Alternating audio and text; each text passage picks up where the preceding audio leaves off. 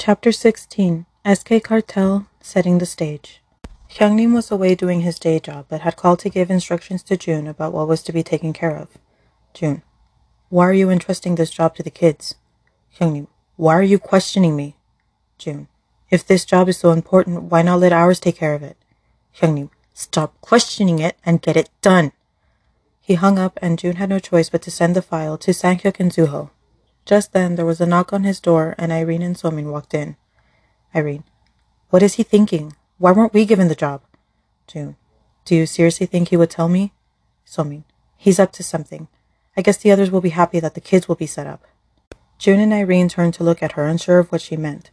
So-min walked over to one of the chairs and sat down. She leaned forward and rested her elbows on her knees. So-min: Think about it. Such a high-profile, risky target. I bet he wanted something to go wrong.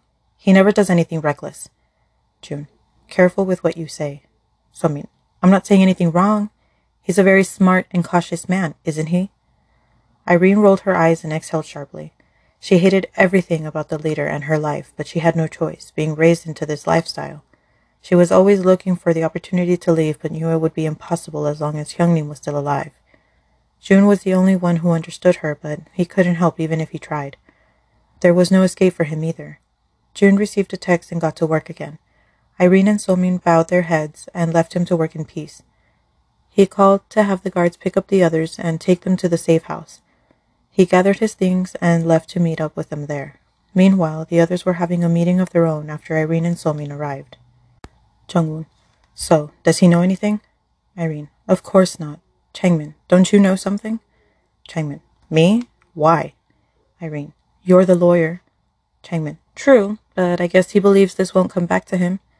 Gikwang: How? So-min: Wait, Changmin has a point.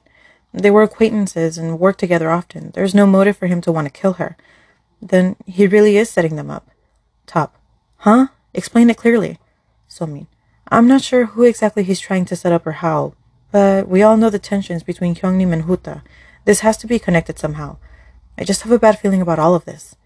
Jong-un: I think you're just overreacting. She must have crossed the line somehow. Irene: No, they had an exclusive contract. She's worked with us for years. Why? Gaekwon: It happens all the time in movies. You can't trust anyone.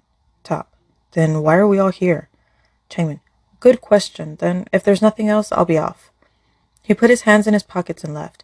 The others started leaving one by one. Irene went out to the backyard and spotted a rabbit near her garden. She approached it slowly and caught it. She held it up and admired it before smiling as she pet it. She went back inside and headed back down to the basement. She stood in front of the cell and opened the small slot. Irene: Oppa, look what I found. She put the rabbit through the slot and sat down on the floor as she heard it scurrying around the cement floor inside the cell. The sudden sound of bones breaking echoed through the silence. Irene smiled to herself as a tear fell down her cheek. Irene: I wish you could feel love. How could I love a monster like you?